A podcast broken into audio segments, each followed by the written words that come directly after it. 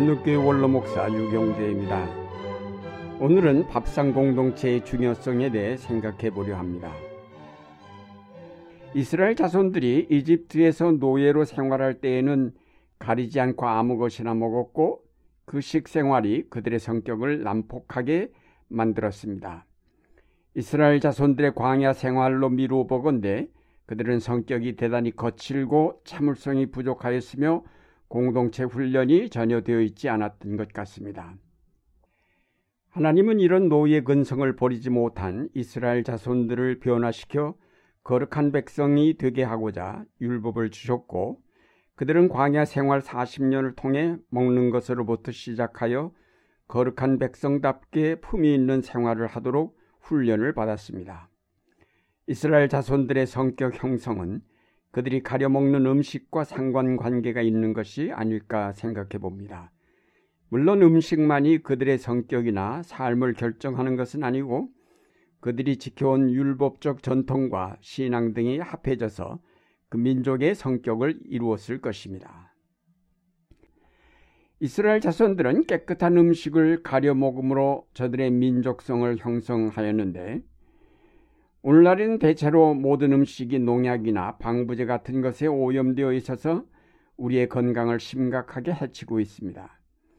거기다가 유전자를 조작하여 만든 식품까지 우리의 식탁에 오르게 되면서 우리의 건강과 더불어 우리의 삶 전체에 미칠 무서운 결과를 가져오지 않을까 우려하고 있습니다. 이런 오염된 음식 때문에 육체적인 건강만이 아니라 우리의 정신까지도 상처받거나 변질되어 더욱 거칠어지고 더욱 이기적인 인간으로 변하는 것 같습니다. 따라서 우리의 오염된 식탁을 깨끗한 식탁으로 회복하는 일은 대단히 중요한 일이 아닐 수 없습니다.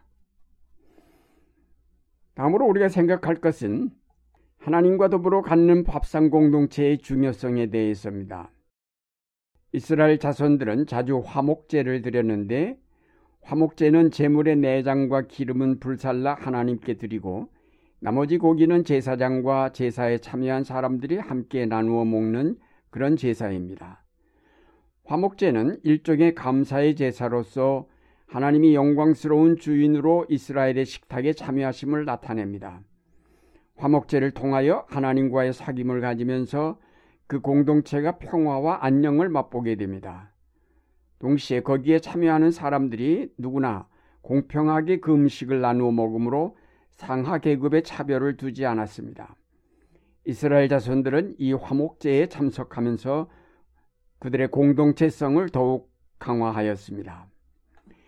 예수님께서 제자들과 함께 나누신 마지막 식탁이 바로 이 화목제의 성격을 갖습니다. 한편으로는 하나님께 자신을 드림으로 죄의 대속을 완성하시고 동시에 그 살과 피를 우리에게 나누어 주심으로 하나님과 우리 사이에 막혔던 담을 허시고 우리에게 안녕과 평화를 가져오셨습니다. 오늘날 이 식탁이 성찬으로 이어져 오고 있습니다. 성찬에 그리스도께서 함께 하시는 것처럼 우리 가정 식탁에도 그리스도께서 함께 하신다면 그 자리가 얼마나 영광스러울까요? 우리가 식탁에 함께 둘러앉아 기도드릴 때에 대체로 음식 주심을 감사합니다만 그보다 그 식탁에 주님께서 주인으로 오시기를 먼저 기도하여야 하겠습니다. 또한 주인이 우리 식탁의 주인으로 오신다는 믿음으로 우리의 식탁도 정성스럽게 차려야 할 것입니다. 주님을 모시고 온 가족이 둘러앉은 식탁이야말로 공동체의 사랑을 확인하는 성찬의 자리가 될 것입니다. 그런데 오늘 우리 가정의 식탁들은 둘러앉을 가족들을 모두 잃고 있습니다. 늦게 일어나 아침 식사를 하지 않고 나가는 자녀들, 그리고 오밤중에 들어오는 아버지 때문에 가족이 모두 한 식탁에 둘러앉을 시간이 없습니다. 밥상 공동체가 깨어진 것입니다.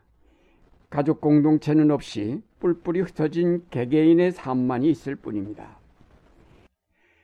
이제 우리 가정들은 밥상 공동체를 회복하여야 하겠습니다. 주님을 여러분의 식탁의 주인으로 모십시오. 그리고 가족들에게 식탁의 중요성을 강조하고 주부는 정성으로 식탁을 준비하시기 바랍니다. 가정의 화목은 밥상으로부터 시작되어야 합니다. 그때의 가정이 살아나며 진정한 평화와 기쁨이 깃들이게 될 것입니다. 끝으로 우리의 밥상에서 기도와 정성을 되찾아야 하겠습니다. 예수님께서 제자들에게 마지막 만찬을 드실 때 떡을 드시고 축사하셨으며 이어서 잔을 드시고 축사하셨습니다. 간단한 기도였지만 그 기도는 예수님의 십자가의 죽음을 받침으로 하였습니다.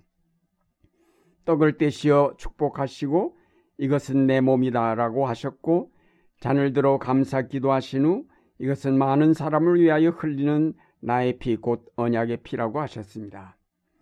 그 떡과 그 잔은 바로 우리를 구원하시고자 그리스도께서 십자가에서 찢기신 살이요 흘리신 피입니다. 거친 한 조각의 떡이요 씁쓸한 한 잔의 포도주이지만 그것을 마시는 순간 우리는 생명을 얻는 것이며 우리 속에 영생이 이루어지는 것입니다. 우리가 성찬 예식을 행할 때에 작은 떡 한 조각 한 모금도 안 되는 포도주를 마시지만 그러나 성령이 임재하신 그 떡을 먹고 그 잔을 마시면 그것이 우리 속에 들어가 놀라운 생명의 힘으로 변화되는 것이며 그리스도를 닮아가게 하는 것입니다. 우리의 생각은 너무 현실적이어서 이런 의미를 모두 무시해버리는 어리석음 때문에 성찬의 신비가 가져오는 은총을 놓쳐버리고 맙니다. 여러분이 성찬 예식에 한번 참여할 때마다 여러분은 그만큼 예수를 닮아가는 것입니다. 성찬 식탁은 예수 그리스도께서 친히 오셔서 축복해 주신 떡과 잔을 나누는 자리이기에 그것은 은총의 자리며 영광의 자리이며 복된 시간이 아닐 수 없습니다. 다시 우리 가정의 밥상을 둘러봅시다. 옛날에는 어머니가 정성스럽게 만들어 주시는 음식을 먹었습니다. 우리는 그 밥을 통해서 어머니의 사랑을 먹고 자랐습니다.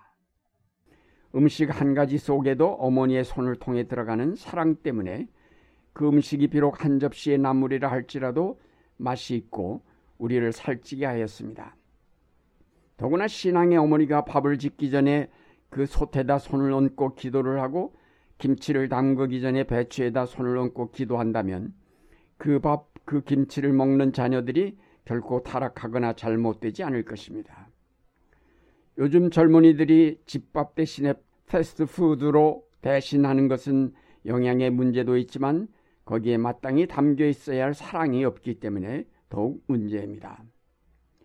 우리 가정의 건강과 행복과 아름다운 신앙의 삶을 원한다면 밥을 안 치면서 기도하고 김치 담그면서 기도하며 반찬을 만들면서 기도하시기 바랍니다.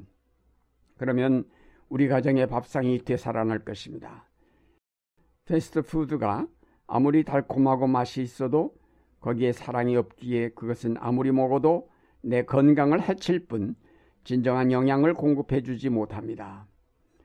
자녀들에게 문제가 있는 가정들은 식탁을 둘러보시기 바랍니다. 그 식탁에 사랑이 빠져 있지 않은지, 정성이 없는 음식으로 채워지지 않았는지 살펴보시기 바랍니다. 사랑하는 여러분, 우리의 밥상은 여러 모양으로 크게 위협받고 있습니다.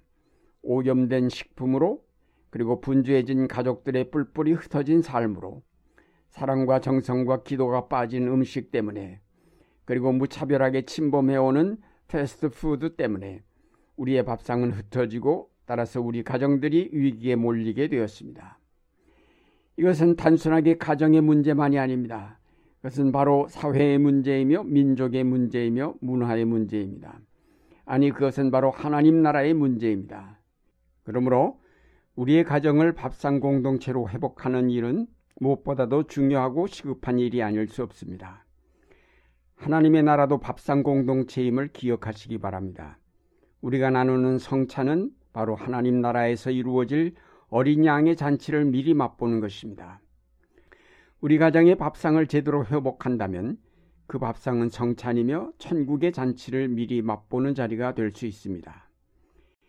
이제 은총의 하나님이 여러분 가정 밥상에 함께 하심으로 하늘의 은총과 사랑이 넘치는 여러분의 가정이 되시기를 바랍니다.